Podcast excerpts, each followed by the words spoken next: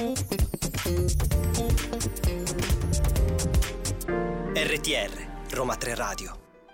We're able to transmit knowledge across mind. The mind, the same as the brain? Does having a mind require neurons? Does the language we speak shape the way we think? Strong statement that language crafts reality. Consciousness is a necessary component of having a mind. For all we know, maybe computers do have minds. Maybe language doesn't craft reality. Could it be possible? Our mind actually extends beyond the boundary that we consider to encapsulate ourselves. Mercoledì diciotto gennaio, sono finite le vacanze e noi dei Vuoti Cosmici siamo tornati in onda. Ciao Simo! Ciao Elisa, ciao a tutti! Sono contentissima che finalmente siamo, abbiamo ripreso a diffondere le nostre conoscenze, a diffondere la scienza. Mi sono mancati i vuoti durante le vacanze. Anche a me, e soprattutto nuova puntata del nuovo anno.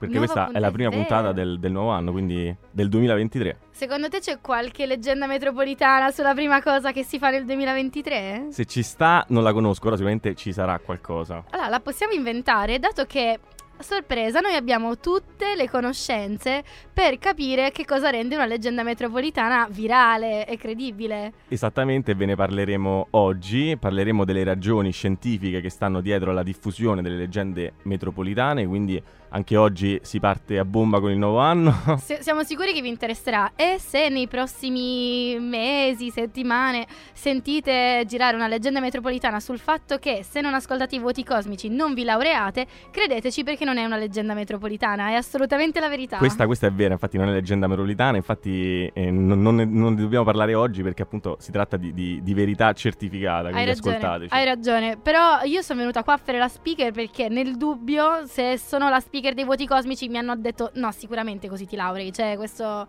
è proprio il passo avanti, l'upgrade. Per sicurezza, per sicurezza noi ci siamo e eh, direi di annunciare i nostri canali social. Ci potete seguire come sempre su Instagram, su Facebook, su Twitter e su TikTok, dove siamo, ci siamo lanciati negli ultimi mesi. Siamo Roma tre Radio, Roma tre su Facebook con il tre scritto a lettere, mentre Roma tre con il tre scritto a numero su eh, TikTok e Instagram, e anche su, no, su Twitter col tre scritto a lettere, vabbè, mh, lo spiegheremo più avanti. Eh, dovete seguirci nella no- nostra pagina Instagram, dove pubblichiamo le anticipazioni dei contenuti che poi vi presentiamo in onda, e dove spesso ci sono anche dei sondaggi interessanti. Ci sono sondaggi, ma questa volta volta non ci sono eh. Perché c'è un contenuto ancora meglio del sondaggio. È vero, perché abbiamo eh, sì, riguardo sempre le leggende metropolitane, abbiamo chiesto agli studenti di eh, giurisprudenza eh, che cosa ne pensavano, se c'erano delle leggende metropolitane in cui credevano, e quindi loro ci hanno detto la loro opinione spiegando le loro eh, ragioni. E quindi dopo vi, vi racconteremo. racconteremo una clip che eh, eh, racconta appunto di, di queste inter- mini interviste che abbiamo fatto, quindi no spoiler, non vi diciamo ancora qual è la leggenda pre- metropolitana in cui credono tutti gli studenti di giurisprudenza, ma lo scoprirete a breve. Per cui salutiamo tutta la nostra redazione, anche se purtroppo durante la sessione ci siamo decimati, e io direi di andare in musica con Calvin Harris feat Dua Lipa, e tra un po' torniamo in onda a parlare di leggenda leggende metropolitane.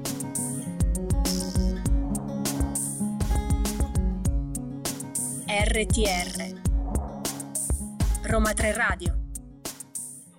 Come vi abbiamo annunciato, oggi parliamo di leggende eh, metropolitane, eh, ne conosciamo tante, eh, alcune molto stravaganti, ma oggi ve ne parliamo di una in particolare. Allora, diciamo che tutti immagino sappiano della leggenda del Chupacabra, che siamo a, per- a Puerto Rico negli anni novanta, e si vocifera che ci sia una misteriosa creatura mammifera in grado di sopravvivere nutrendosi solamente di sangue di altri animali. Questa, questa creatura era appunto il Chupacabra. Eh, questo bestione eh, assaliva gli animali, gli succhiava via il sangue e poi lasciava dietro di sé un seguito di carcasse mutilate come segno del suo passaggio, quindi tutti questi animali dissanguati. Il mito del Chupacabra parte da Puerto Rico, come abbiamo detto, eh, dove questo animale viene accusato di essere responsabile della morte del bestiame. Il bestiame principalmente capre, infatti proprio da qui che prende il nome di Chupacabra, ma molto presto da Puerto Rico si diffonde anche in altre aree delle Americhe, dall'Argentina fino agli Stati Uniti. Ma non solo, il suo nome è arrivato perfino in Europa e in Asia, tanto che ci furono dei cacciatori, degli criptozoologi e dei biologi in tutto il mondo che si mobilitarono per dimostrare la veridicità degli avvistamenti del Chupacabra. Cioè praticamente ovunque si trovassero animali morti, possibilmente dissanguati, poteva essere passato il Chupacabra. Sì, e noi vi parliamo di questa perché, come appena detto Elisa, appunto ha avuto una diffusione enorme, ma la parte più interessante della faccenda è in realtà il fatto che eh, la natura di questo animale mostruoso è cambiata negli anni, eh, risultando sempre più credibile e in linea con il contesto in cui si raccontava la, la storia. Quindi inizialmente veniva descritto come un canguro rettiliano con grandi occhi rossi, ma poi si è arrivati a, ri, eh, a ritrarlo come una specie di coyote senza eh, peli, molto più quindi plausibile come, come, clau- Io ci come credo creatura. Di più a un coyote senza peli. E questo infatti, infatti eh, questo è molto interessante perché eh, si è passati così dalla descrizione di un essere completamente bizzarro a uno invece minimamente controintuitivo, no? Quindi molto più, cre- come hai detto te, molto più simile alla, alla realtà, quindi anche più eh, credibile. credibile, sì.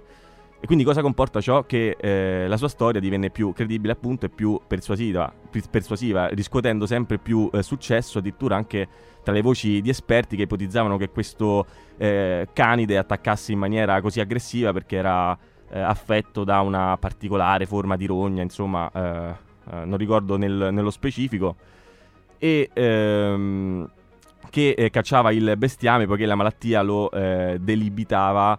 Lo debilitava? Debilitava, sì, scusami, al punto che eh, al punto tale da non permettergli di cacciare in ambiente eh, selvatico. Ma quante scuse hanno inventato per rendere credibile il Chupacabra? Oh, effettivamente c'ha la rogna, quindi attacca le capre anziché le bestie selvatiche e quindi è così arrabbiato per questa... Poi una malattia che...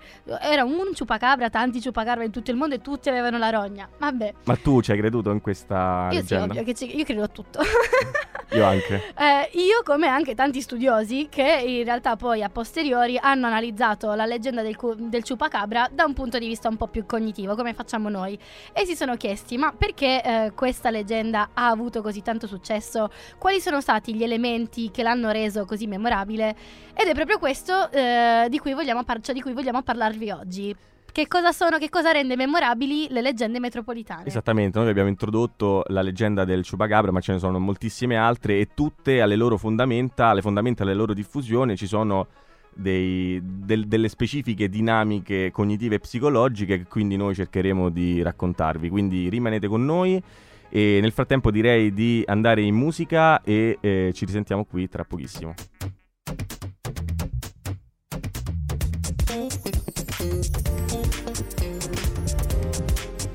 R T R, Roma tre Radio.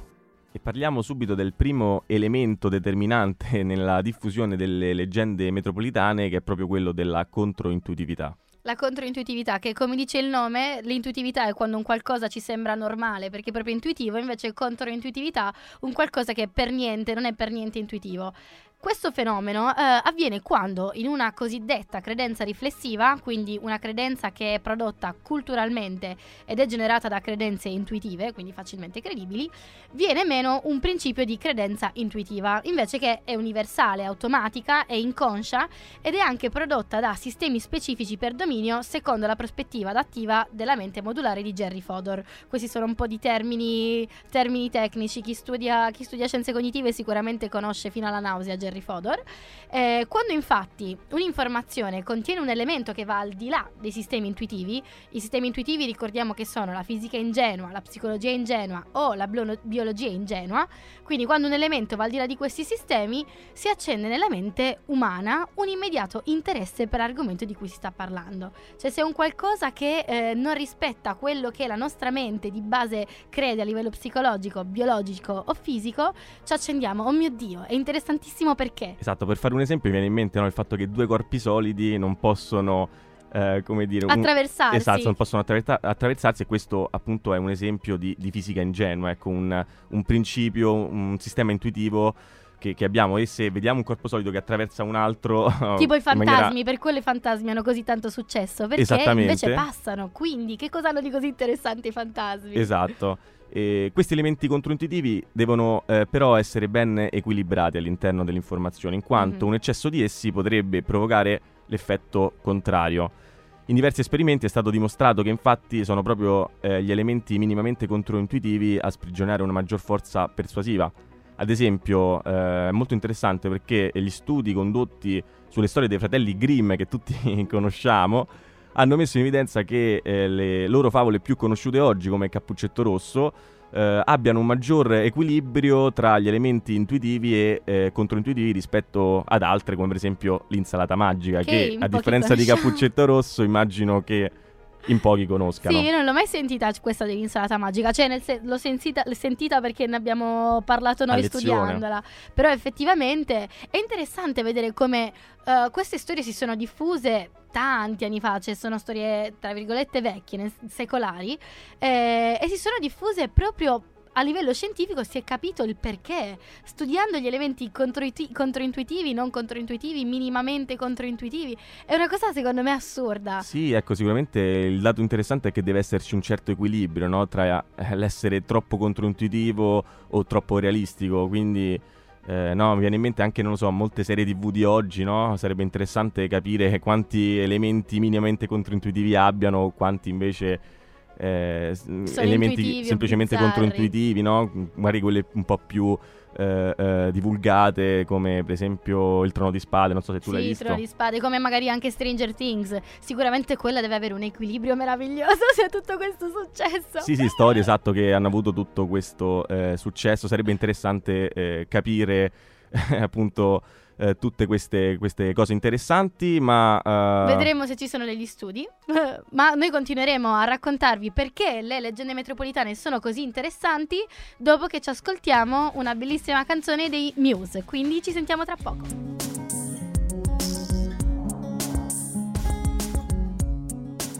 R T R Roma tre Radio.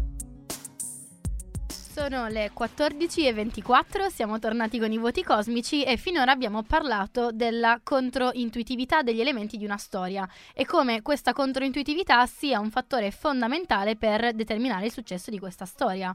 Tuttavia abbiamo detto che non è l'unico elemento che rende le leggende metropolitane così virali e infatti vorremmo parlarvi di un altro concetto che è parecchio dibattuto e che è anche fondamentale ai fini persuasivi. Si tratta dell'eikos. Eikos. Eikos, non, non lo so sinceramente, però eh, che cosa vuol dire eikos o eikos? Storicamente questo termine greco è stato tradotto come verosimile o probabile.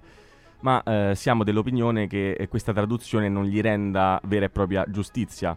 È come se eh, lo riducesse a una mimesi del, del vero, che serve solamente a eh, manipolare e a ingannare più che a persuadere. Quindi eh, ricordiamo che la nostra concezione di persuasione fa riferimento a, a qualsiasi attività umana comunicativa, no? Perché il, la persuasione è il principio attivo del, della comunicazione umana. Esatto, non c'è niente di male, non, c'è, non ha niente a che fare con la manipolazione. Eh, tornando all'eikos, diciamo eikos perché se non sbaglio c'aveva l'accento. Eh, le, le, il concetto di eikos parte addirittura da um, secoli fa con Aristotele, che lo definisce come ciò che accade per lo più. Eh, secondo la linea di, perse- di pensiero che vi proponiamo noi e quindi anche il team di ricerca di Roma tre di Scienze Cognitive, eh, l'eikos è una verità da comprovare per mezzo della retorica, ma che proprio in virtù della possibilità di essere dimostrata o smentita non può essere lasciata fuori dalla sfera del vero, del vero e del reale. Quindi fa parte della sfera del vero e del reale, non può essere però smentita, ma non può neanche essere totalmente provata. L'eikos è persuasivo, è un elemento persuasivo che sta lontano dalla menzogna, ma può, arte- può appartenere alla sfera del vero e della verità come anche a quella del possibile o del probabile. Ma in tutto ciò perché vi stiamo parlando dell'eikos? Perché dietro al concetto di minimamente controintuitivo di cui abbiamo discusso poco fa potrebbe essere riconosciuto proprio quell'eikos che Aristotele ritiene fondamentale appunto nel, nel, nel, nel, nella persuasione, in particolar modo nelle storie persuasive, di quelle che hanno eh, eh, diciamo diverse tipologie, se possiamo così eh, definirle, particolari di eh, verità, come le creature misteriose o come il Chupacabra, no? di, che abbiamo, eh, di cui vi abbiamo parlato. Ecco, eh, queste verità le consideriamo eh, non necessarie appunto, ma per lo più, quindi mm-hmm. abbastanza eh, da essere credibili e eh, credute da un auditorio, lasciando però un piccolo spazio, no, per il beneficio del, del dubbio, ed è qui quindi appunto che si gioca il minimamente controintuitivo. Esatto. È vero o no? Infatti, tornando al Chupacabra di cui vi abbiamo raccontato prima, possiamo dire che non è possibile che esiste davvero una creatura così, ma in realtà non c'è nessuna prova zoologica definitiva che ne confuti l'esistenza. Quindi mh, ci crediamo o no? Perché nessuno ci dice no, non esiste il Chupacabra, non è mai esistito. Ci sono delle prove... Sì, simil prove che potrebbe esistere, così tutti gli animali che ha lasciato dissanguati in tutto il mondo a partire da Puerto Rico, però nessuno l'ha mai visto. Dicono sì, io l'ho intravisto, l'ho intravisto, ma potrebbe essere un lupo magari o un coyote, vero? Esattamente, ed è proprio questo che vi lascia il, il dubbio, e anche noi vi lasciamo con il dubbio e eh, andiamo in musica ad ascoltare Pretty Woman, quindi rimanete con noi. A tra poco.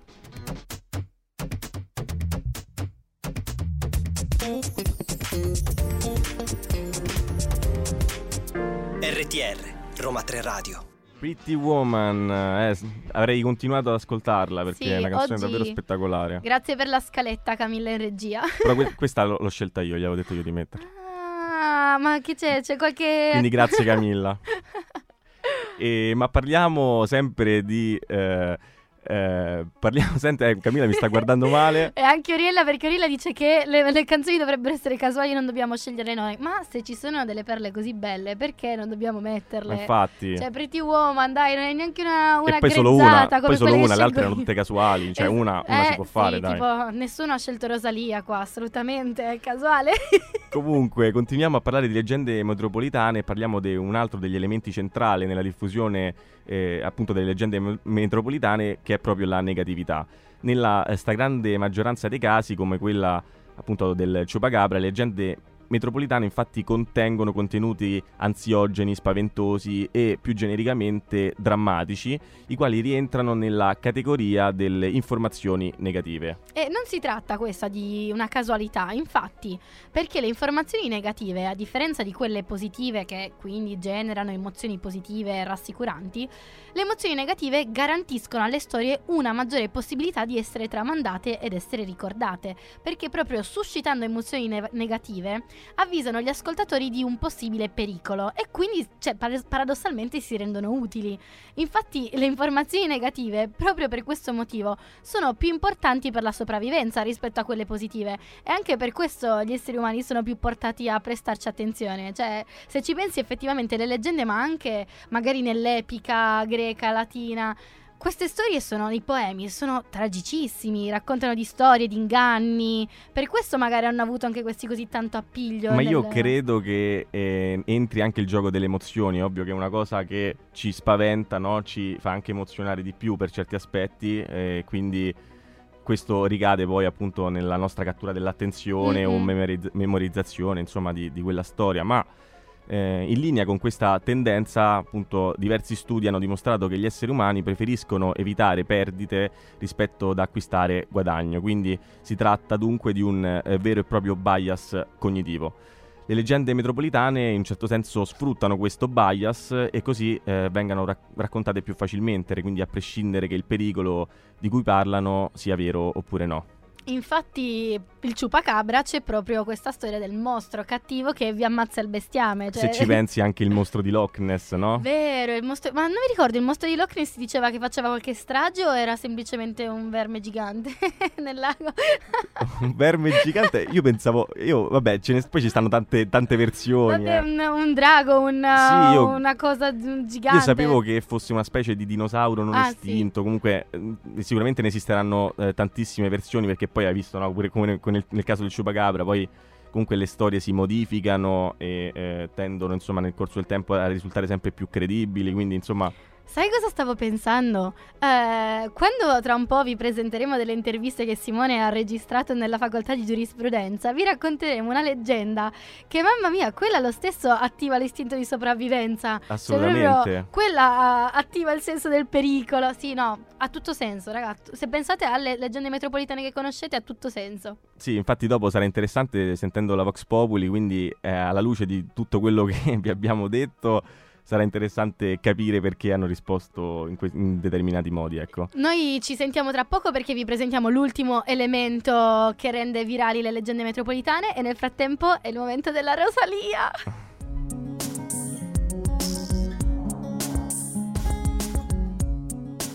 erre ti erre Roma tre Radio.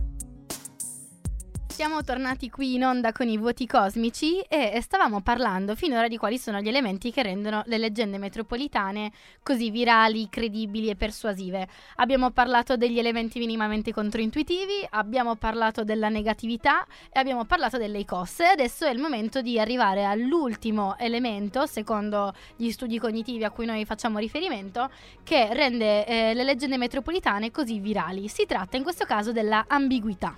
Sì, esatto, perché la maggior parte di queste storie è contraddistinta dall'assenza di una trama vera e propria.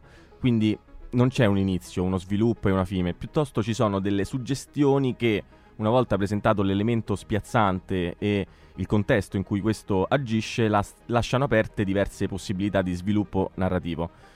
Una storia che eh, pertanto rimane aperta, il cui esito è incerto e che sembra sempre pronta a eh, ripresentarsi e che è capace allo stesso tempo di coinvolgere chiunque, finisce per generare eh, suspense e quindi emozioni come l'ansia e la rabbia, difficili da sicuramente da ignorare. Ed è proprio grazie a queste emozioni che narrazioni simili attecchiscono sull'immaginario collettivo in maniera tanto pervasiva. Quando viene presentato un evento iniziale, i cui sviluppi possibili sono però ambigui e molteplici, il lettore si ritroverà a eh, preoccuparsi per i personaggi coinvolti, no? Quindi il processo dell'immedesimazione e ad avere paura per eh, il loro destino. Sì, infatti la suspense eh, che tutti conosciamo dai film horror probabilmente o thriller si basa eh, su un istinto umano basilare che ci spinge a cercare spiegazioni là dove c'è un mistero, un evento inspiegabile, quindi a focalizzare la nostra attenzione sulle conseguenze imminenti di eventi che sembrano mh, parecchio significativi. E infatti per questa ragione una storia ricca di suspense, suspense, suspense, suspense, suspense. suspense. credo suspense. Io ho sentito suspense. Vabbè, suspense. Una storia ricca di suspense è persuasiva perché proprio richiede uno sforzo inter- interpretativo degli eventi e anche una partecipazione attiva del, dell'uditorio che deve o avvalorare oppure confutare le sue credenze, quindi proporre una versione dei fatti e anche una previsione sulle conseguenze possibili. Ma infatti su questo si basano un sacco di film oppure episodi di serie tv che, um, fer- che terminano con il classico cliffhanger, che è tipo la cosa dello scoglio, che qualcuno riman- rimanere appeso praticamente. Quindi è ri- il, il fenomeno della suspense, per cui tu rimani lì e dici: che cosa succede adesso? Mi lasciano questo mistero, morirà, sopravvivrà, eh, si fidanzano, si mollano. Eh, su questo meccanismo si basano un sacco anche di episodi di serie tv, appunto. Sì, e soprattutto il fatto che rimanga così ambigua, no? Cioè eh, non, non ti dà certezza di niente, quindi in un certo senso è come se te la ritrovassi anche più vicino a te. Magari è una storia che appunto si sviluppa in... Eh, una leggenda metro- metropolitana che eh, si sviluppa in, in America, però magari anche noi qua in Europa um, col fatto che rimane comunque così ambigua la, la, l- pensiamo che possa accadere anche a noi, no? Fiutiamo certo il mistero e diciamo lo dobbiamo risolvere, dato che lì non lo risolvono ancora, lo risolviamo noi. Sì, tra l'altro. E a proposito di misteri e eh, leggende metropolitane, eh, dopo che andiamo in musica vi faremo sentire eh, le interviste che ha, ha girato Simone della facoltà di giurisprudenza di Roma tre e finalmente vi possiamo presentare la loro leggenda metropolitana, in cui però tutti sembrano credere, giusto? S- sì, esattamente così, è stato molto divertente. Tra l'altro ne approfitto Approfitto anche per ringraziare tutti gli studenti di giurisprudenza che abbiamo intervistato, perché sono stati molto gentili. E nel noi frattempo andiamo ad ascoltarci Franco Battiato. Sì, andiamo ad ascoltare Franco Battiato, quindi rimanete con noi se volete sapere cosa ne pensano gli studenti di giurisprudenza. Quindi è molto interessante. A tra poco.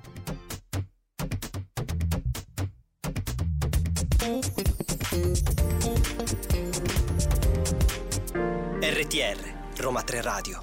quattordici e quarantaquattro è arrivato il momento di mandare la clip, ma prima appunto volevo dire che noi siamo partiti con una domanda molto generale sulle metro, se, sul, sulle leggende metropolitane e poi abbiamo scoperto appunto che c'era una leggenda metropolitana diffusa lì a giurisprudenza e, e quindi poi abbiamo approfondito questa leggenda metropolitana, quindi eh, adesso inviamo la clip, quindi restate con noi, arriva subito.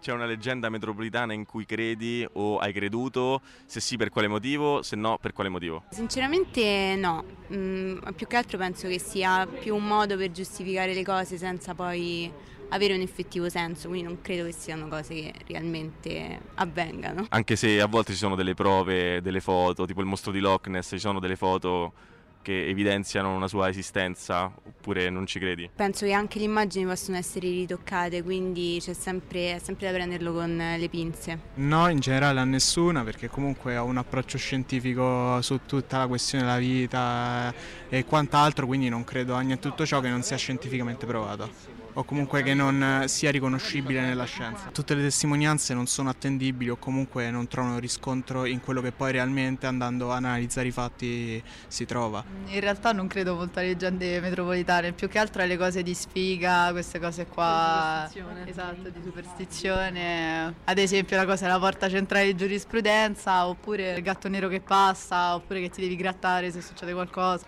Allora, ce n'è una diffusa qua all'università, che è quella secondo la quale se si passa dalla porta centrale non ci si laurea, non ci si laurea in tempo. Ci credi? Sì. Per quale motivo?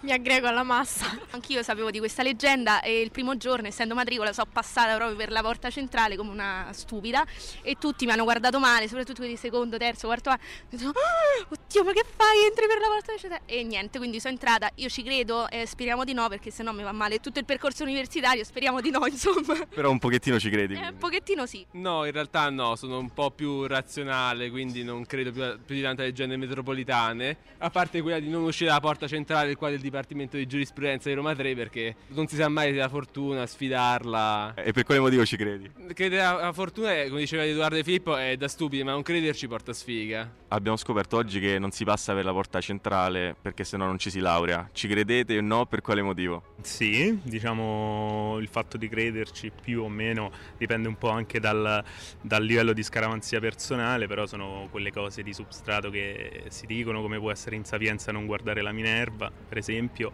e quindi fino a quando non si discute non si passa dalla porta centrale, poi con l'alloro in testa si passerà dalla porta centrale. Sì, anche io la penso come il mio collega, eh, sono sempre stato un, uno studente ansioso, io sono un laureando in legge, adesso mi laureo fra poco, però non sono mai passato ancora eh, dalla porta centrale, quindi ecco, spero a marzo di, di passarci con l'alloro in testa.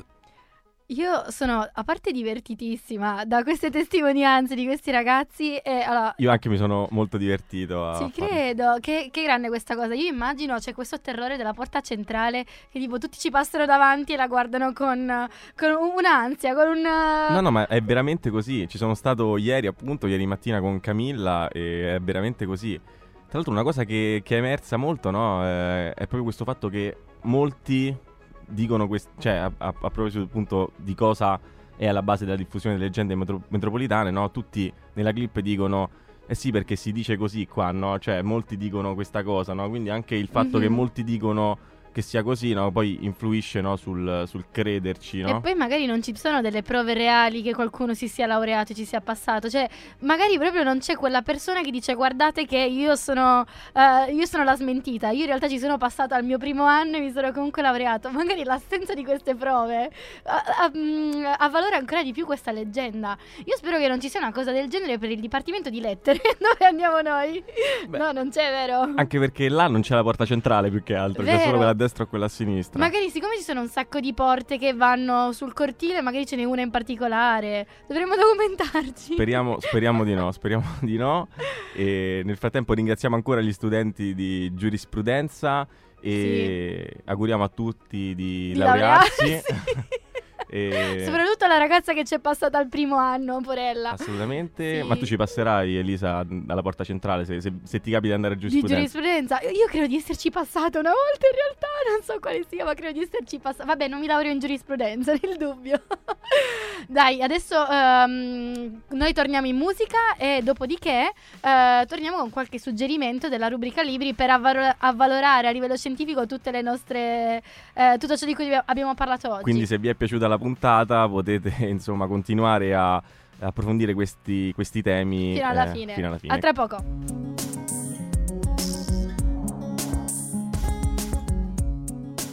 R T R Roma tre Radio. Din din din, è il momento della rubrica libri.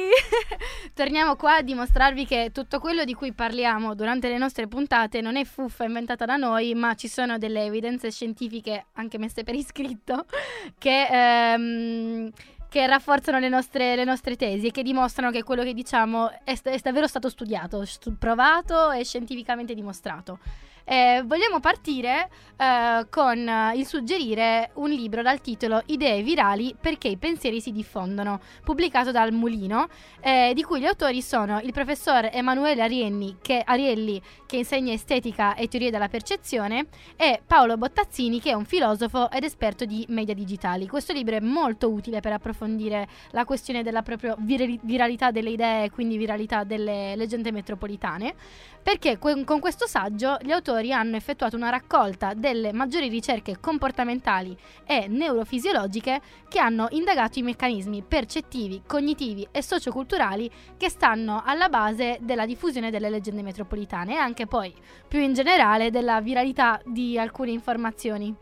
Sì, a proposito di viralità, ricordiamo che nel duemilaventi l'O M S lanciava un allarme proprio sulla viralità di notizie poco attendibili che spesso circolano su social network, per difendersi appunto da questo virus generato da uh, uh, queste notizie false. Che la, la circola- infodemia è una parola che significa circolazione di tante, tante notizie in maniera, in maniera non confermata e poco rassicurante. Esatto, eh, consigliamo quindi il libro del professor di eh, sociologia eh, dei processi culturali e eh, comunicativi eh, Giuseppe Tipaldo, eh, che si intitola La società della eh, pseudoscienza, orientarsi tra buone e cattive spiegazioni, pubblicato da Il Mulino.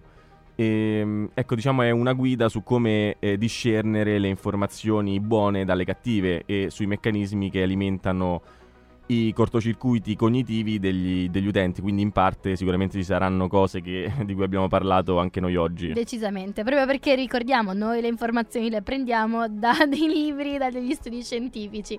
Eh, io tra l'altro li ho letti questi, ho letto principalmente eh, Idee virali, e a me ha aperto il mondo, cioè come l'ho letto, a prescindere da, eh, dal fatto che io sia studentessa di scienze cognitive, mi ha aperto un mondo perché davvero ti rendi conto che tutto quello che ti circonda è, mh, su cui, che fa presa sulla tua attenzione, davvero ha degli elementi, dei fattori che lo rendono così credibile. Cioè ogni volta che ti guardi intorno e dici oddio, questa cosa ci credono tutti, poi se l'analizzi è perché ci sono questi elementi di cui abbiamo parlato oggi.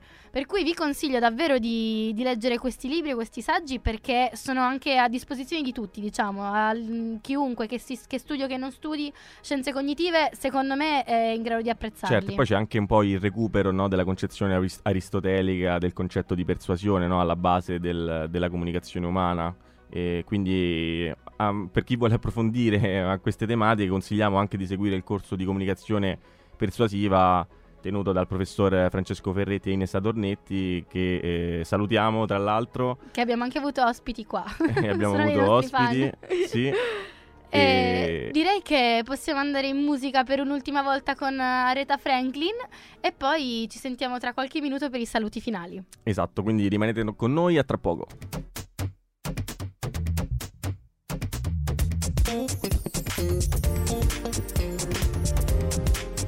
R T R, Roma tre Radio. E con Aretha Franklin arriviamo alla fine della puntata, ma prima dei saluti e eh, ringraziamento a tutta la redazione, ricordiamo, Elisa, lo ricordi tu? Sì, voglio ricordarvi che se voi volete contribuire alla ricerca scientifica, soprattutto nell'ambito appunto delle scienze cognitive, eh, c'è un laboratorio nel Dipartimento di, di Filosofia, Comunicazione e Spettacolo, eh, di Scienze Cognitive della Comunicazione, eh, che ricerca ancora volontari per effettuare degli esperimenti. Questi esperimenti si svolgono al Cosmic Lab, che è il laboratorio diretto dal professor Francesco Ferretti e che appunto si occupa dello studio dei fondamenti cognitivi e neurali, del linguaggio, della comunicazione e dell'interazione sociale. Quindi è ancora e sempre in realtà la ricerca di volontari e volontarie per gli esperimenti con l'elettroencefalogramma, che ricordiamo, come ogni volta, l'elettroencefalogramma è una macchina assolutamente non invasiva e innocua, semplicemente registra l'attività cerebrale durante lo svolgimento di alcuni compiti. La, l'abbiamo provata diversi, qua sia io che Simone. Al massimo vi profumeranno i capelli di shampoo perché ci mettono lo shampoo per farvelo attaccare attaccare alla testa. Di, per il resto non ci sono controindicazioni, e se volete partecipare a questi esperimenti o avere comunque informazioni per partecipare, potete scrivere a Valentina Deriu alla mail valentina punto deriu chiocciola uniroma tre punto it. Sì, perfetto, e tra l'altro invidiamo eh, tutti gli studenti che ci hanno seguito di giurisprudenza, anche se, se vogliono partecipare, insomma, eh, scrivete e chiedete informazioni per questo ulteriore, ulteriore, ulteriore contributo alla collaborazione. Adesso direi che sì, ma è arrivato il momento di salutarci. Se non vi ricordiamo che se non avete sentito tutta la puntata o la volete riascoltare, la trovate in podcast su Spotify e SoundCloud, e eh, poi ci dovete seguire assolutamente sulle nostre pagine social. Esattamente, ricordiamo eh, radio punto uniroma tre punto it o su Facebook, eh, Instagram e, ehm, e Twitter e Roma... anche TikTok e anche TikTok Roma tre Radio. Ricordiamoci però Instagram con il tre a numero, mentre Facebook e Twitter e TikTok a, a, a lettere. lettere Adesso io direi che è il momento di ringraziare tutta la nostra meravigliosa redazione, a partire da William, Stefania, Alessia, Camilla e Maddalena, che senza di loro non avremmo mai potuto mandare in onda questa puntata. Certo, perché voi sentite solamente me e Elisa, ma vi ricordiamo insomma che, che non c'è facciamo tutta, tutto noi c'è tutta la collaborazione dietro.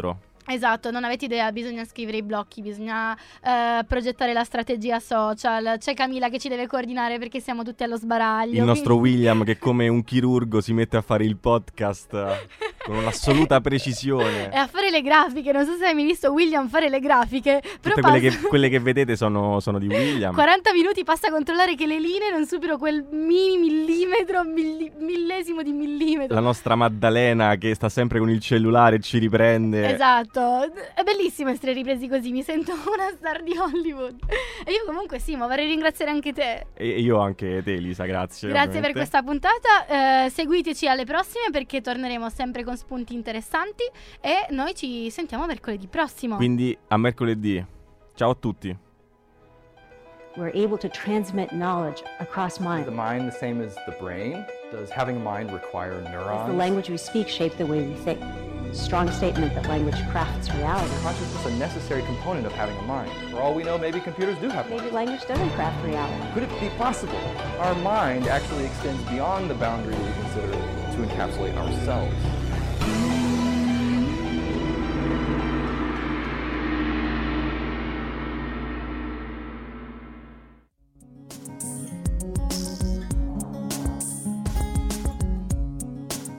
R T R Roma tre Radio.